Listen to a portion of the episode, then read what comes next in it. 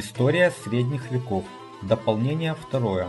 О книге Жака Легофа «Цивилизация средневекового Запада».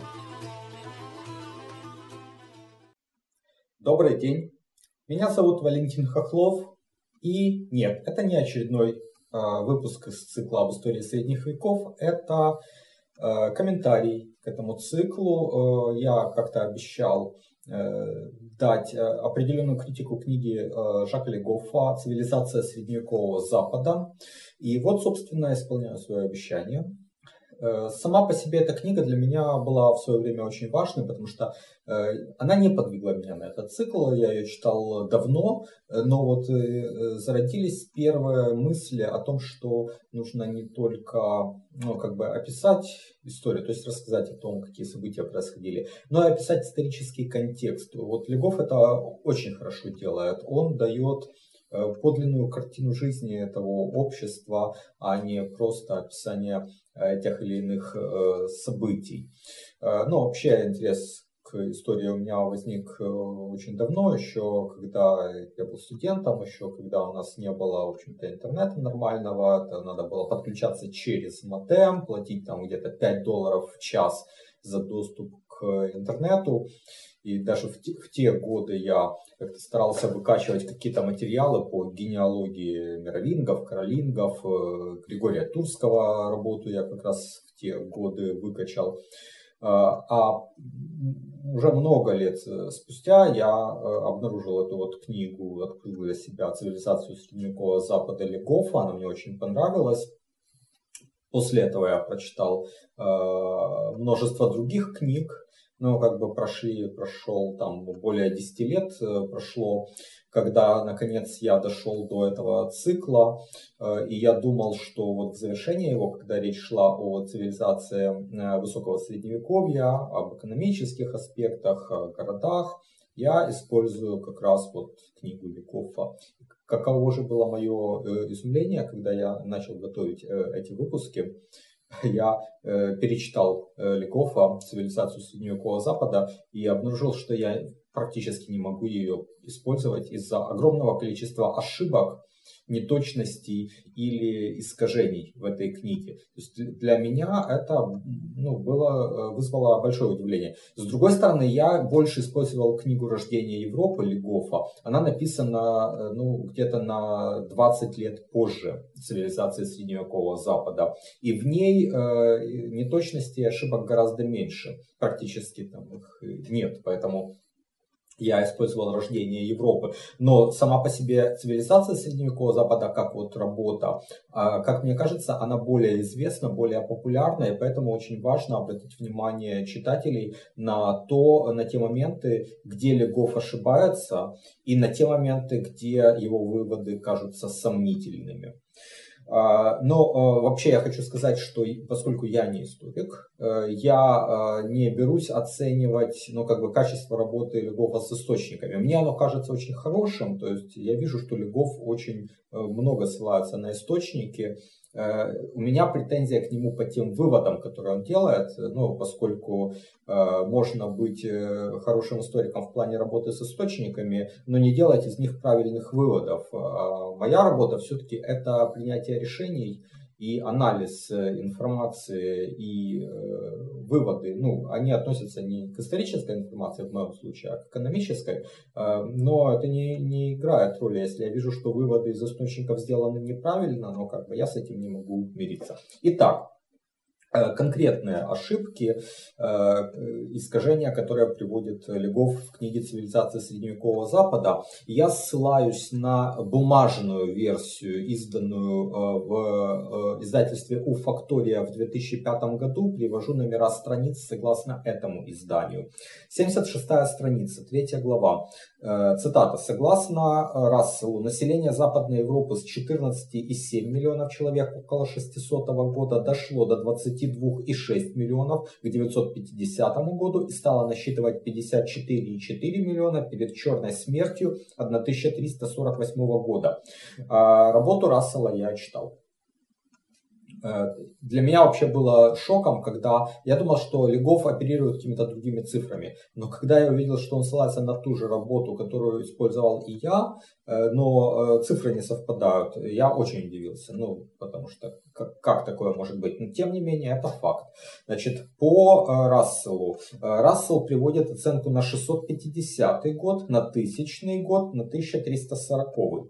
Э, ну, как видите, там нет 600 и 950 года. Ну, э, разница между 1340 и 1348, э, как пишет Легов, она не очень существенна. И по Западной Европе на 650 год Рассел дает оценку 11,5 миллионов, а не 14, и 7 миллионов как пишет Легов. На тысячный год Рассел насчитывает 24 миллиона, а не 22,6, как пишет Легов.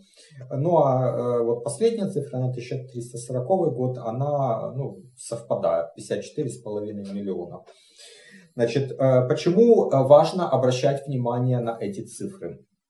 Дело в том, что э, Легов далее в своей книге приводит очень важные выводы из э, э, демографических данных. Вот что он пишет в главе 7, страница 299. С демографической точки зрения средневековье можно, кажется, количественно определить как простое наверстывание. Это абсолютно неправильный вывод, абсолютно ошибочный. На предыдущей странице 298 он пишет, Население Европы сократилось приблизительно с 67 миллионов человек в 200 году до 27 миллионов к 700 году и э, далее возросло до 73 миллионов в 1300 году. Вот здесь э, это, эти вот цифры подтверждают как бы подтверждают. Вывод Легофа. Я сейчас хочу показать, что эти цифры у него неправильные, соответственно и вывод э, ошибочен. Во-первых, э, на 200 год цифра 67 миллионов не приводит он по какому источнику. Я использовал работу Макэвиди и Джонса, которые исследовали численность населения Римской империи, что важно, по регионам. Потому что нас интересует не конкретная общая цифра, а разбивка по регионам. Я дальше объясню почему. Так вот, э, значит, всего в пределах Римской империи Макаведи Джонс на 200 год, а это максимальная численность населения империи, э, насчитывают 47 миллионов человек. Теперь смотрим на регионы. Те регионы, которые нас будут интересовать, это Галлия, Испания и Италия, то есть это Западная Римская империя. Э, Джонс и Макаведи дают оценку 20 миллионов человек. Значит, смотрите, если мы примем точку зрения Легофа, что всего было 67 миллионов, а не 47, то это значит, что на востоке империи дополнительно жило 20 миллионов человек по сравнению с данными Макаведи и Джонса. А, значит, восток это что? Это у нас Малайзия, Сирия, Палестина, Египет. 20 э, миллионов для этих регионов э, это э, огромная разница. То есть очень сомнительно, э, чтобы Макаведи и Джонс в два раза занизили численность э, каждого конкретного региона. И более того, если э, принять цифры Легофа, то получается, что этих людей там просто негде разместить в тех регионах, о которых он пишет. Так что он, э, видимо, некорректен в цифрах. Во-вторых, э, значит, э, чтобы делать какие-то выводы, нужно сопоставлять цифры по сравнимым регионам. Я вот не случайно взял вот эти три региона. Галлия, Испания, Италия. Ну, понятно, что в Галлию входит часть того, что станет Нижней Лотарингия, то есть это Бельгия нынешняя, и рейнские земли, которые сейчас находятся на западе Германии. Мы берем это все в комплексе. Значит, так вот, на 200 год Галлия, Испания, весь Иберийский полуостров имеется в виду, и Италия 20 миллионов человек. Значит, потом переходим к цифрам Рассела. На 650 год примерно те же регионы, то есть это нынешняя Франция, страны Бенилюкс, Италия, Испания и Португалия. 9 миллионов человек на тысячный год. Падение более чем в два раза. А, значит, э, на 1000, на, э, я прошу прощения, на 650 год 9 миллионов. Э, это дно. демографическая. На тысячный год происходит восстановление до уровня 18 миллионов, то есть почти тоже численность населения, что была на пике Римской империи. То есть восстановление произошло не на конец средневековья, как говорит Легов, а на конец темных веков, на тысячный год. На 1300 год по тем же регионам Рассел приводит цифру 38 миллионов человек что почти в два раза превышает максимальную численность этих регионов в составе Римской империи. Э, напомню, что это максимальная численность 20 миллионов человек на 200 год. Итак, вывод Легофа о том, что с демографической точки зрения средневековья это простое наверстывание, абсолютно ошибочен. Наверстала Европа, Западная Европа, по крайней мере, численность населения на тысячный год, а на 1300 год превзошло в два раза. И я еще не говорю о регионах, которые не входили в рассмотренные три. Э, это Британия, Германия и Скандинавия. Но Британия в 200 году была в составе Римской империи, потом римляне оттуда ушли, поэтому я их далее не считал. Э, значит, но если их добавить, то э, значит, 650 год это 11,5 миллионов человек. Ну, тоже падение по сравнению с римскими временами практически двукратное. Но на тысячный год это 24 миллиона человек. Э, это уже больше, чем жило в европейской, э, в западной европейской части Римской империи. Я не беру Грецию, я не беру Далмацию, Дунайские земли. Это мы не считаем э, и в римское время, и в средневековое время. Если в римское время посчитать западную римскую империю, то есть добавить еще Африку, Северную Африку, это будет как раз 24 миллиона человек. То есть э, те же числа, численность, которая в Западной Европе э, стала на тысячный год. А на 1300 год, значит, 38 миллионов я приводил по э, Франции, э, Бенилюксу, Италии, Испании, Португалии. А если добавить еще Германию, Скандинавию и Британию, то будет 54,5 миллиона человек, согласно Расселу.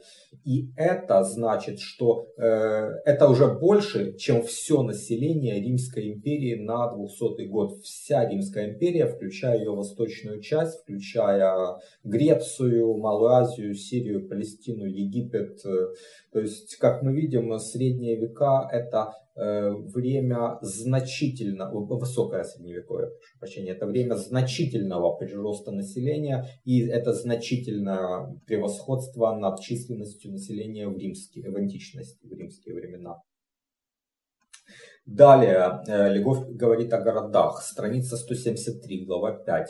Э, на период первого крестового похода, когда э, крестоносцы пришли в Константинополь. Цитата. «Для этих варваров, которые вели убогую жизнь в примитивных и жалких местечках, в скобках западные в кавычках города, насчитывали лишь несколько тысяч жителей, и городская цивилизация там неизвестна.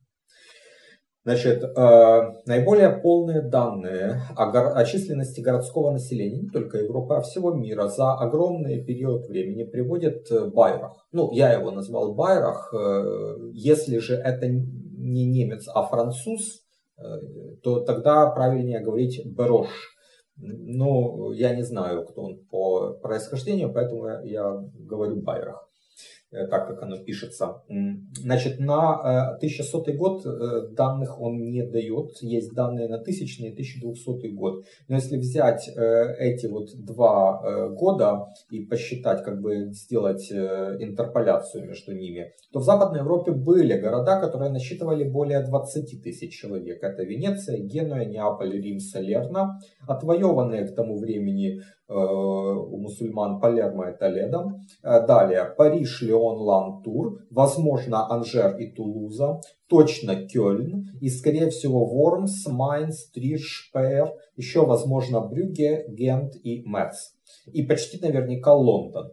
То есть это 16 как минимум, а, а может и 21 город с населением более 20 тысяч человек. Сравните с фразой «западные города насчитывали лишь несколько тысяч жителей». Э, это существенное искажение.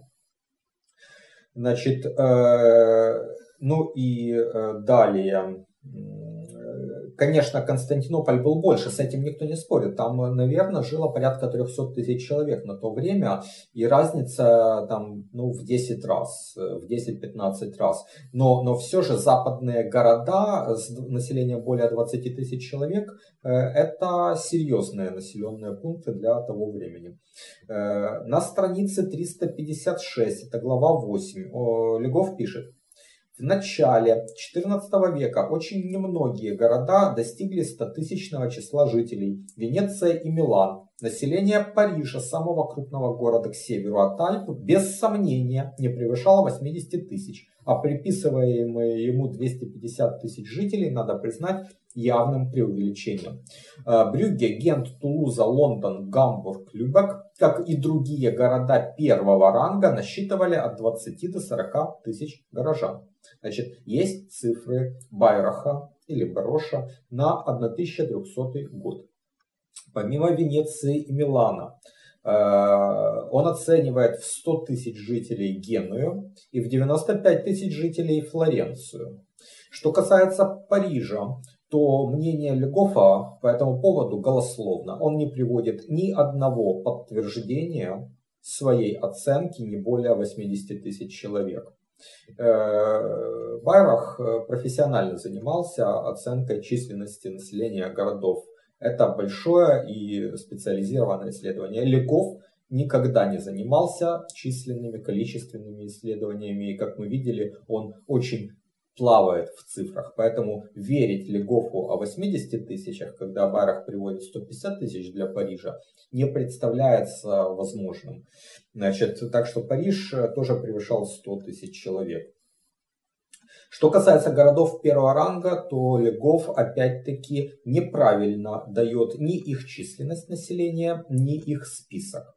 Значит, городам первого ранга в Европе на 1300 э, год, на начало 14 века, можно отнести города, которые э, насчитывали более 40 тысяч жителей. Это Рим, Неаполь, Сиена, Болонья, Кремона, Аквила, Барселона, Валенсия, Толедо, а также указанные Легофом Брюги и Гент. И забытые Легофом, кстати говоря, Кёльн. То есть мы видим, что Легов э, указал только два города, из э, э, раз, два, три, четыре, пять, шесть, семь, восемь, девять, десять, одиннадцать, двенадцать. Два из двенадцати он указал правильно, только одна шестая часть соответствует действительности. Причем он указал от 20 до 40, а у этих городов было более 40 тысяч. Значит, около 30 тысяч э, жителей имело довольно много городов. Э, вот из указанных Легофом это Лондон и Тулуза. Ну а кроме того, э, порядка 30-35 тысяч тогда насчитывалось в Анжере, Бордо, Марселе, Монпелье, Руане, Сен-Умере, Ипре, Меце, Эрфурте. Э, и как бы это даже, можно сказать, города второго ранга, даже не первого. Э, хотя попадают в то число, которое называют э, легов от 20 до 40. То есть от 20 до 40 это не первый ранг, это второй ранг все-таки. Значит, а упомянутый легофом Любек э, насчитывал, наверное, 28 тысяч человек. Его можно условно отнести к городам второго ранга, хотя он, конечно, не дотягивает до тех, о которых я говорил. А вот Гамбург, с Гамбургом вообще Легов сел в галошу. Потому что Гамбург на 1300 год имел всего 8 тысяч жителей и был городом э, малозначительным. Ни в какой ни первый, ни второй ранг он не попадал. Далее, в первой главе на странице 42 Легов говорит, расчеты, согласно которым общее э, количество варваров, осевших на Римском Западе, составляло 5% всего населения, недалеки от истины. Они далеки от истины. Как всегда, Легов ошибается, э, когда он говорит о цифрах. Давайте посчитаем. Все очень просто. Э, на 400 год население Галлии, Испании, Италии и Северной Африки э, составляло почти 20 миллионов человек.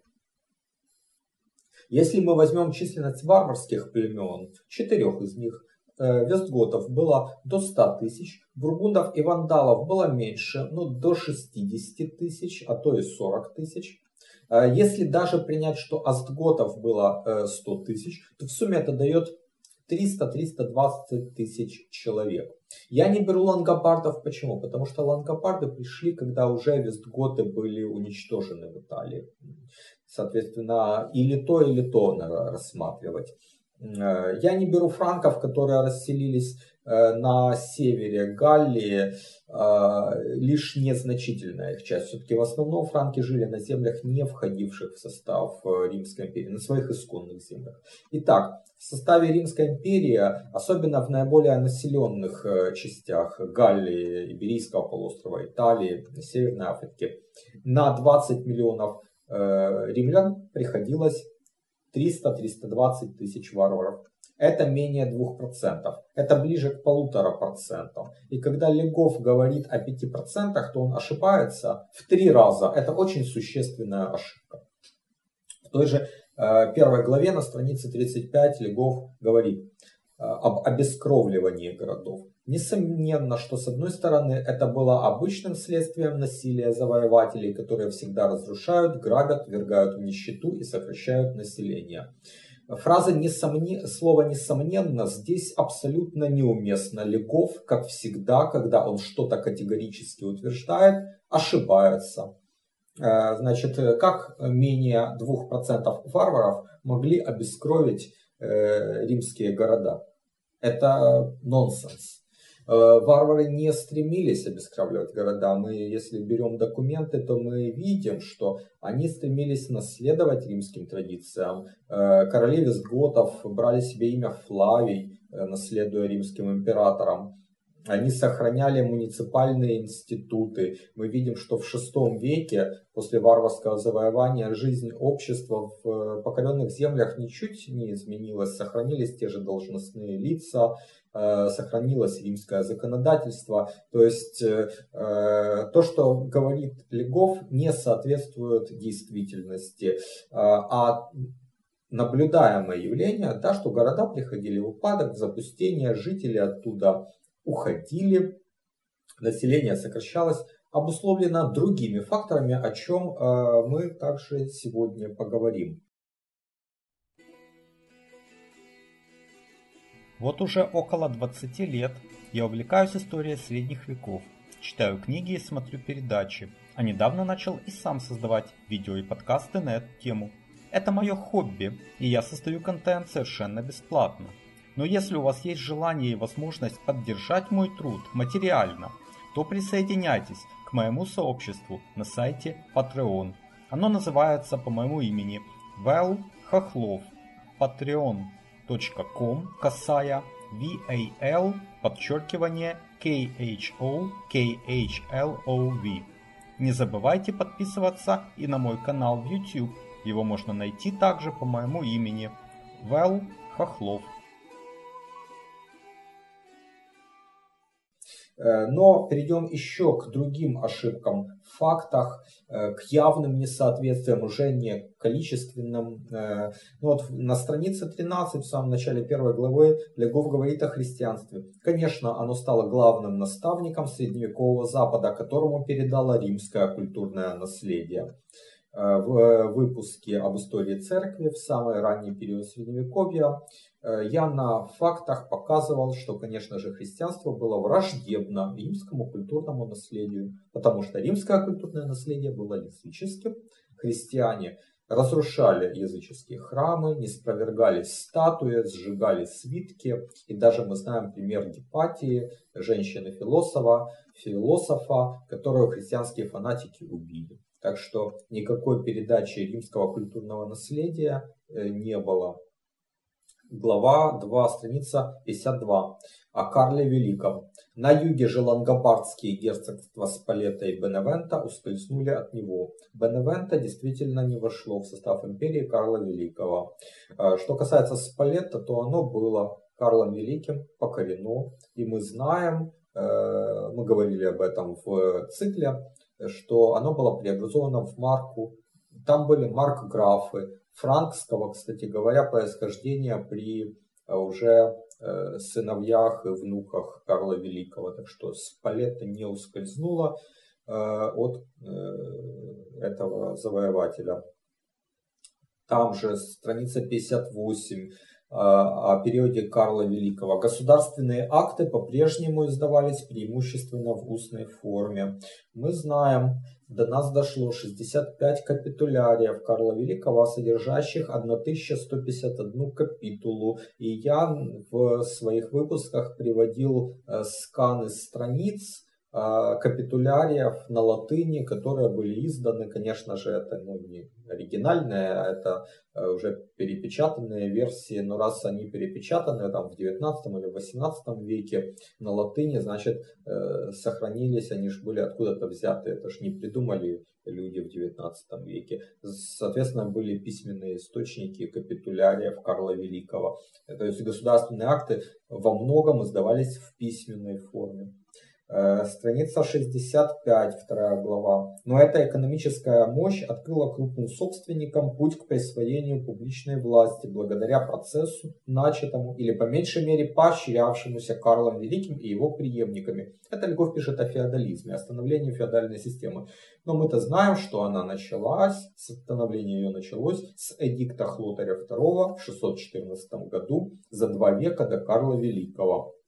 Далее был плавильный котел, э, двор короля Дагоберта, где галло-римская знать и франкская знать перемешались между собой и э, начала зарождаться потомственная аристократия.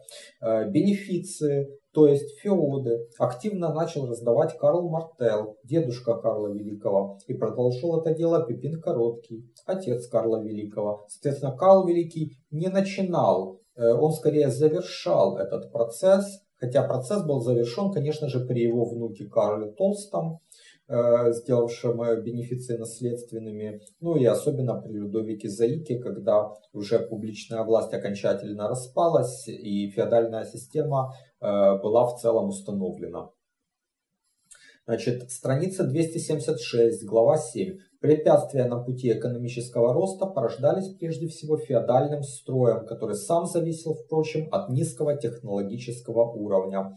Э, просто сравниваем. Расцвет феодального строя – это 11-12 века. Э, расцвет экономики в Европе э, Значит, э, те же 11-13 века, это время самого успешного развития экономики за полторы тысячи лет, между 300 и 1800 годами, условно. То есть, если феодальный строй э, создавал препятствия на пути экономического роста, то как мог расцвет феодального строя совпасть с периодом наиболее успешного экономического развития за полтора тысячелетия? Явное противоречие фактам. Далее, глава 7, э, страница 355. Клятва связывала членов первоначальной городской коммуны в отличие от вассального договора, соединявшего высшего с низшим.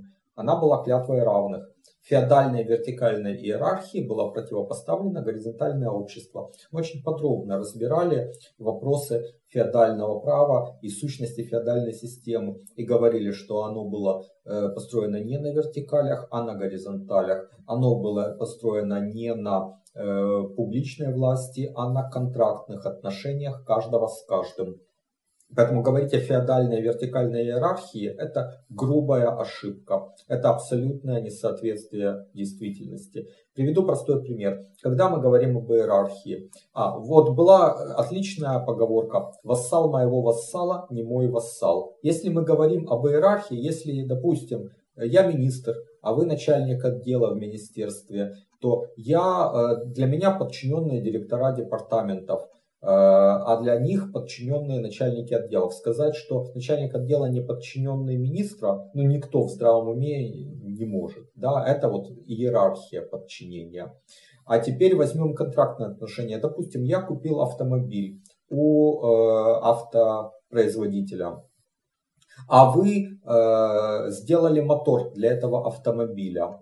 То есть передо мной, если у меня проблемы с мотором, я иду к автопроизводителю, потому что у меня с ним контракт э, купли-продажи. Но я, если я приду к вам и скажу, вот это же ваш мотор, вы скажете, да, но у нас нет контракта, вы у меня не покупали. У меня покупал производитель автомобиля. Я с ним буду решать вопросы. Я вам не подчинен. У меня с вами нет непосредственных отношений. Вот из этой логики становится понятно, почему вассал моего вассала не мой вассал. У меня нет контракта с вассалом моего вассала. Он мне ничего не должен. Я ему ничего не давал. Это очень важно понимать. Идем далее. Глава 9, страница 427. Э, да и верно ли то, что куртуазная любовь родом из Прованса? Разве самый прекрасный ее образец – это не любовь Тристана и Изольды, а ведь она принадлежит земле Британии? Э, здесь Легов точно ошибается в одной вещи – Куртуазная поэзия появилась не в Провансе, а в Аквитании, конкретно в Лимузене. Когда мы говорили о э, литературе высокого средневековья, э, я приводил э, ну, как бы этапы развития поэзии трубадуров. Там было видно, откуда э, первые трубадуры. Они из Аквитании, а конкретно из Лимузена. Далее она распространилась на соседние графства, на Овернь, на э, Тулузу, а уже оттуда она пришла в Прованс. Что касается Тристана и Изольды, ну, здесь я не могу сказать, э, что это была вот такая конкретная ошибка, но с моей точки зрения все-таки э, роман о Тристане и Изольде это эпическая, а не куртуазная поэзия. Э, и не стоит забывать о том, что эпос, такие произведения, как «Песня Ирландии», «Песня о Нибелунгах», характерны для северных земель как раз, и никакого противоречия здесь нет. Следующий блок несоответствий касается э, римских времен, Римской империи. Э, страница 11 в первой главе Легов о римском праве говорит, право строилось на прецедентах, предотвращая нововведения. Это полностью опровергается тем, что римские императоры издавали так называемые новеллы, то есть новые законодательные акты, которые добавлялись к тем, которые уже были кодифицированы. То есть, допустим, есть кодекс Феодосия, а потом император э, Валентиниан издает закон, который называется новелла, потому что он новый по сравнению с теми законами, которые были в кодексе. Э, новелла, кстати, буквально значит нововведение. Так, страница 13 там же. О причинах падения Римской империи Легов пишет прежде всего демографический кризис. Э, значит, вот, кстати говоря, к слову о причинах. Падения, о причинах того, что э, люди уходили из городов, и города обескравливались, о чем я обещал рассказать. Значит, это демографический кризис это следствие, а не, не причина. А, значит, э, причина у Легофа э, есть факты, но он не делает из них выводов. Вот что меня поражает. Факты э, с источниками он работает отлично. Вот он нашел э, Сальвиана. И на странице 36 приводит э, цитату из э, Сальвиана. Вот что тяжелее и возмутительнее всего когда люди теряют свои дома и земли вследствие разбоя или конфискации, произведенной сборщиками налогов. Они бегут во владение магнатов и становятся их колоннами.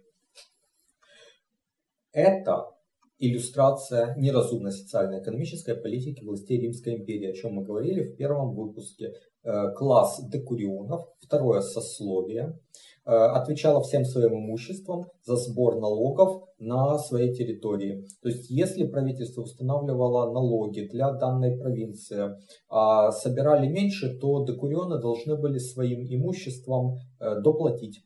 Они разорялись, они разорялись, и поэтому они бежали из городов и становились колоннами.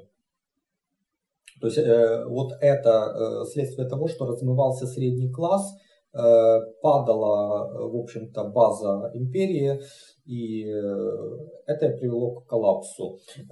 Что интересно, что Легов также приводит жалобу императора Майориана, это середина пятого века, который жаловался на хитрости, к которым прибегают эти люди, не желая оставаться в сословиях своих отцов. Легов думает, что это касалось того, что людей пытались Э, ну, как бы, а, э, сын должен следовать отцу. Типа, плотник должен, э, сын плотника должен становиться плотником. На самом деле, жалоба императора Майориана, она касалась совершенно другого. Мы об этом тоже говорили. Первое сословие, сословие сенаторов, имело налоговый иммунитет.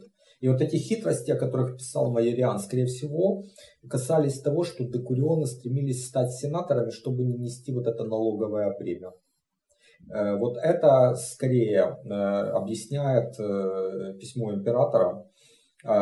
А что касается нежелания оставаться в сословиях своих отцов, то, конечно же, у декурионов не было стимула остаться в своем сословии и не было стимула разоряться из-за жадности императорских властей, которые требовали собирать налоги в том же объеме, когда экономика падала, когда население сокращалось вследствие ухудшения климата.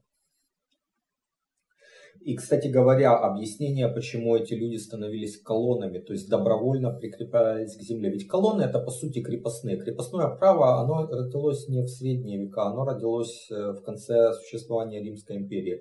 Декурионы, которые разорялись, им надо было чем-то питаться и питать свои семьи. Они э, добровольно становились, как бы сказать, крепостными, то есть колоннами, прикреплялись к земле. Так, то есть они становились арендаторами земельного участка с условием, что этот земельный участок нельзя было продать э, без того, чтобы э, они сохранили свои права аренды. То есть как бы участок продавали вместе с колоннами.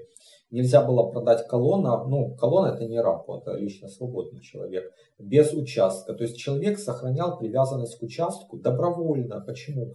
Э, потому что участок его кормил.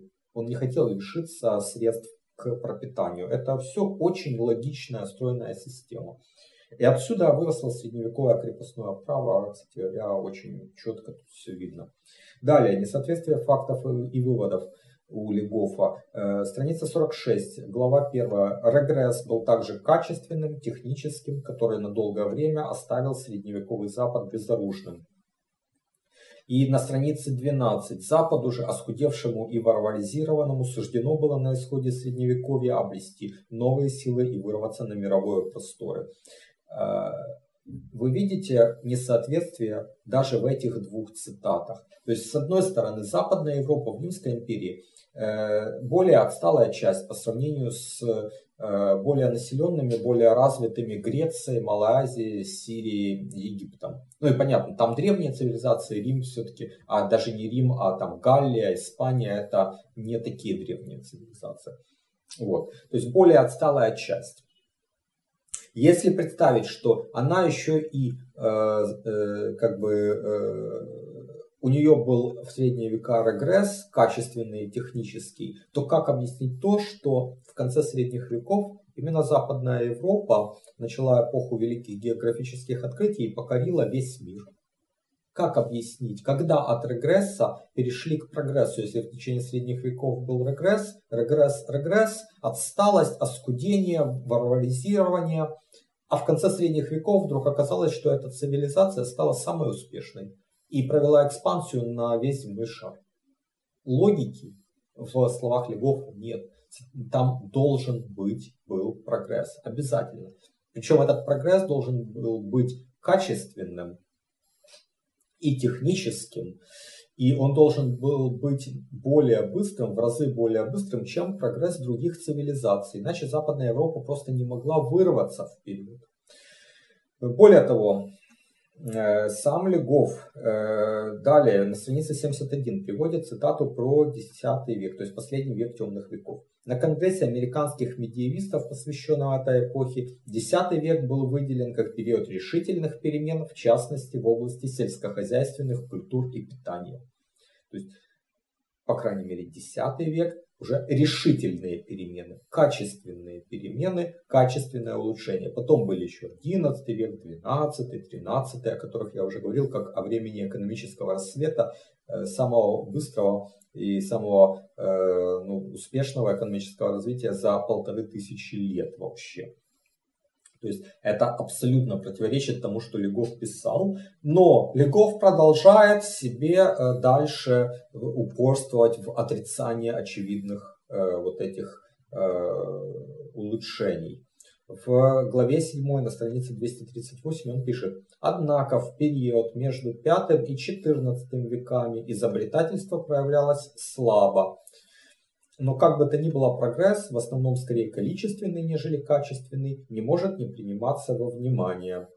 Распространение орудий труда, механизмов, технических приспособлений, известных с античности, но остававшихся в большее или меньшее времени редкими исключениями, случайными находками, а не общими нововведениями. Таков позитивный аспект эволюции на средневековом Западе.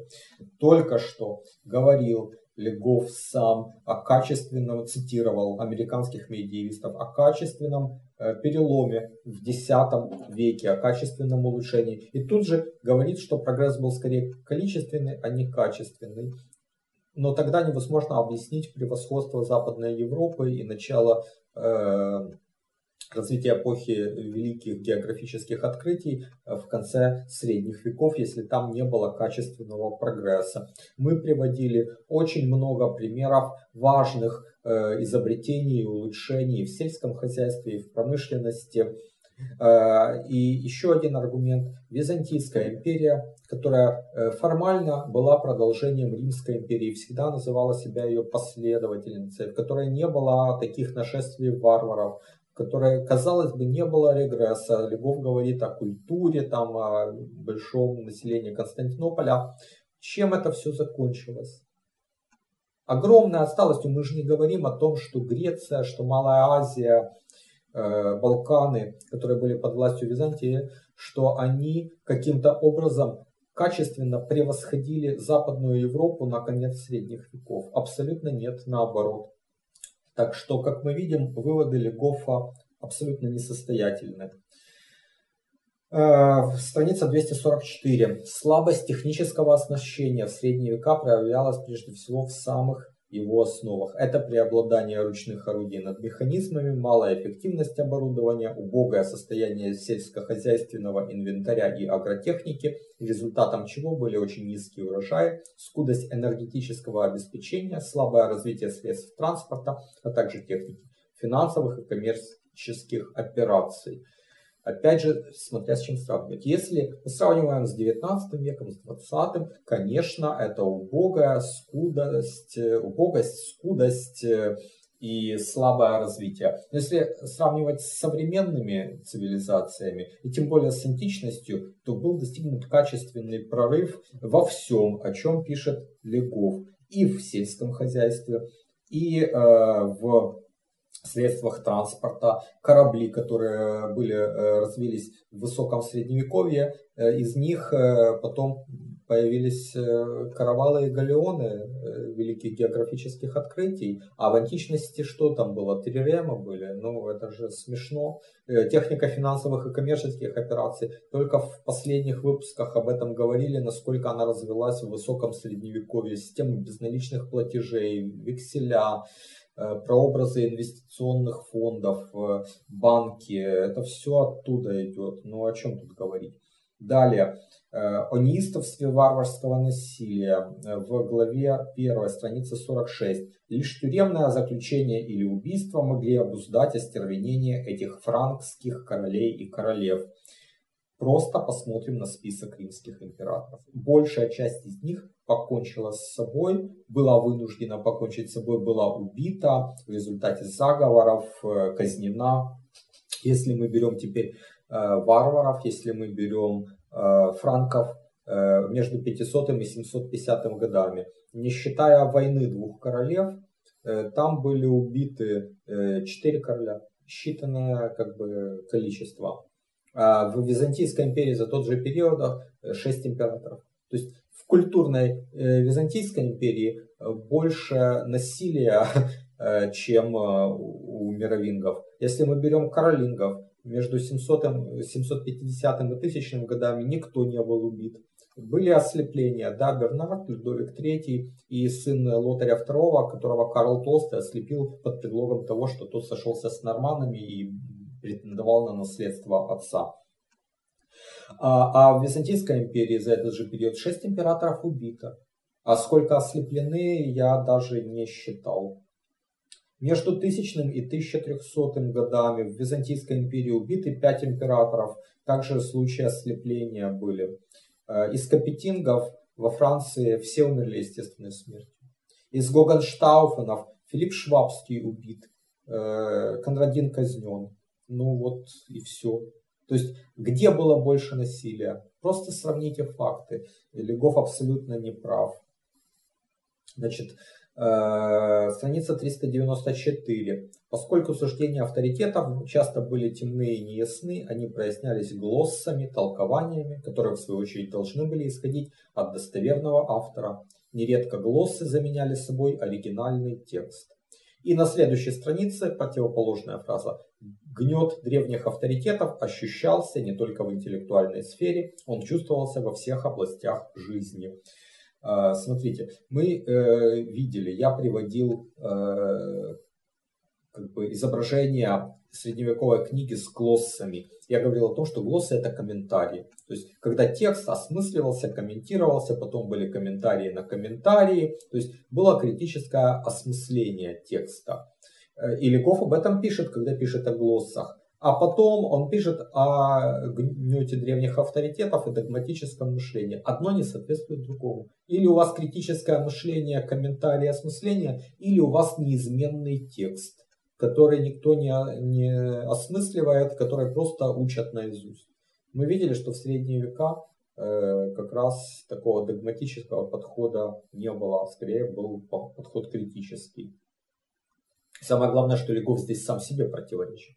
Если вам нравится этот подкаст, вы можете поддержать мой труд, присоединившись к моему сообществу на сайте Patreon patreon.com касая VAL подчеркивание KHO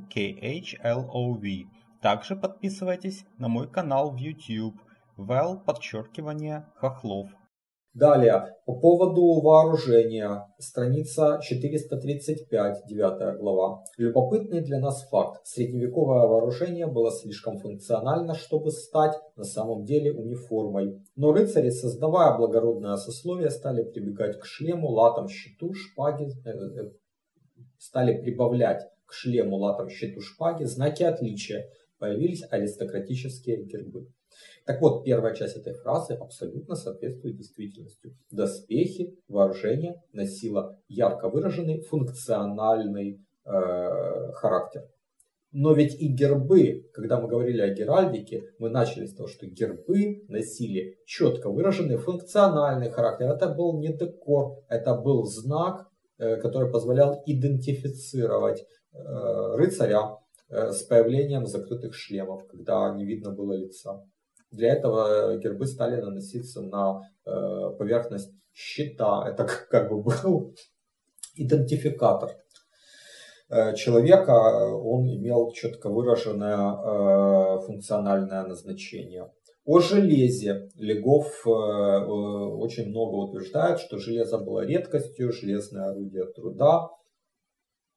Значит, вот он пишет на странице 249. Само же железо, в противоположность дереву, на средневековом Западе было редкостью. И там же сразу же пишет, другим предметом экспорта на восток с каролингской эпохи было железо здесь явное противоречие. Если это предмет экспорта, то значит, что у данной страны или территории есть конкурентное преимущество. Этот ресурс у нее в избытке, он дешев, отлажены технологии его изготовления. Иначе не может быть экспорта. Это как бы азы экономики. А, и когда мы говорим, когда Легов говорит, что с каролинской эпохи, то это очень важно, потому что каролингская эпоха это начиная с 750 года условно. То есть это практически все средние века, за исключением самого раннего этапа. А все цитаты Легофа э, в подтверждение своей позиции о редкости железа, они приводятся для самого раннего средневековья. Вот он пишет далее, страница 250.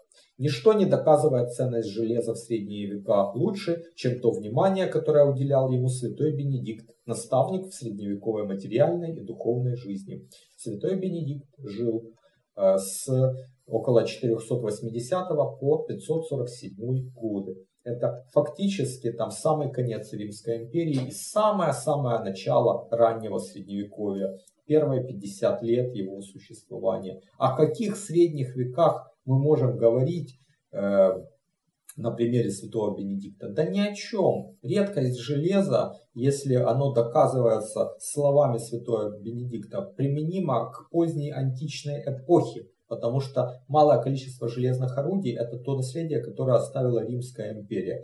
Если начиная с Каролинской эпохи Европа начинает экспорт железа на восток, то значит основная часть средних веков – это избыток железа, это э, абсолютная нередкость железа. И более того, значит, железо стало тем товаром, тем конкурентным преимуществом Западной Европы, которого не было в римские времена.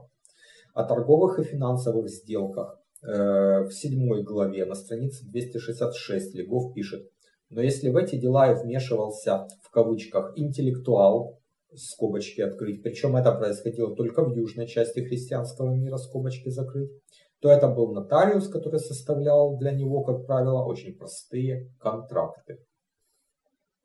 И на следующей странице 267 он пишет, техника торговых и финансовых сделок представляется даже для средних веков одной из самых неразвитых. Наиболее важная операция – обмен ограничивалась обменом вещей в кавычках из рук в руки. Два последних выпуска цикла об истории средних веков. А, мы много говорили и о безналичных платежах на ярмарках в Шампании. Кстати говоря, сам Легов в рождении Европы об этом говорил, о зарождении клиринговых систем, о так называемых letter of fair, э, то есть о безналичных э, платежных документах, далее мы говорили э, об аккредитивах, которые ввели тамплиеры о безналичных платежах для э, паломников, которые следовали из Западной Европы в Святую Землю. Э, Кэмерон писал о комендах, об обществах на доверии, об инвестиционных фондах и прочих вещах, которые показывают, что техника торговых и финансовых сделок была уже крайне развитой, она была принципиально иной по сравнению с античностью, и она развелась намного больше, чем э, такая же техника в других э, регионах земного шара. И у меня есть еще очень большая претензия в части э, как бы идеологического содержания книги «Цивилизация Средневекового Запада». Да, понятно, что Легов ее писал, скорее всего, в 80-х годах, наверное, ближе к концу 80-х годов, когда еще был Советский Союз, когда еще была коммунистическая система. Но, тем не менее, даже тогда был понятен, э, понятно ее банкротство. Но в главе второй на странице 138 Легов пишет, эти два строя мысли и два восприятия поистине противостояли друг другу, как нынче противостоят марксистская и буржуазная идеология. Марксистская идеология могла противостоять в 30-е годы, может в 50-е годы ну, на крайней, как бы, э, с большой натяжкой уже в крайнем случае, в 60-е годы. Но в 70-е, 80-е годы банкротство марксистской идеологии было очевидно, было очевидно ее несостоятельность с точки зрения объяснения экономических явлений. То есть экономисты э, никакие экономические теории Маркса более не считают э, оправданными, их не изучают. Это все устарело и доказано их ошибочность. Что, какая марксистская идеология? Кризис системы плановой экономики, планового хозяйства, распад Советского Союза, крах социалистической системы. Но, но это смешно. А, а у Легофа, к сожалению, в социально-экономической части очень много высказываний, которые ну, показывают его симпатии, если не к марксизму, то к левой идеологии. И он э, часто грешит против истины именно в угоду даже притянуть как бы за уши вот эти левацкие идеи в своей книге. Ну вот, к примеру, э, он попадает даже в смешные комичные ситуации. На странице 305, это глава 7, он пишет, Меньшинство, способное извлечь доход из продажи своих излишков, богатело и образовывало привилегированную категорию класс кулаков. Переводчик э, приводит, причем и в издании 92 года, и в издании 2005 года, приводит сноску, где пишет «Так во французском тексте «une classe de кулак» примечание переводчика. То есть переводчик не хочет, чтобы мы смеялись над ним. Он понимает, что если вот мы прочитаем про класс кулаков, то нам будет смешно, потому что это очень э, ну, безграмотный термин. И переводчик как бы от него отмежевывается. Он пишет, смотрите, это так у автора, это не я дурак, это вот э, автор малокомпетентен в данных вопросах. Но вот, как видим, великий историк Жак Ликов из своих политических и идеологических предпочтений иногда ну, попадает в глупые ситуации. Но а в остальном книжка, конечно, стоящая. Но надо к ней относиться весьма критически, и надо многие вещи, о которых вот я, в частности, говорил, и не только об этом, у меня, наверное, в три раза больше замечаний э, и цитат э, несостоятельных, чем я привел, но вот надо относиться с пониманием, надо видеть, где Легоху можно верить, а где ему верить не следует. И, а я благодарю вас за внимание. Читайте исторические книги, читайте Легофа и изучайте историю. Оно того стоит. Спасибо, до свидания.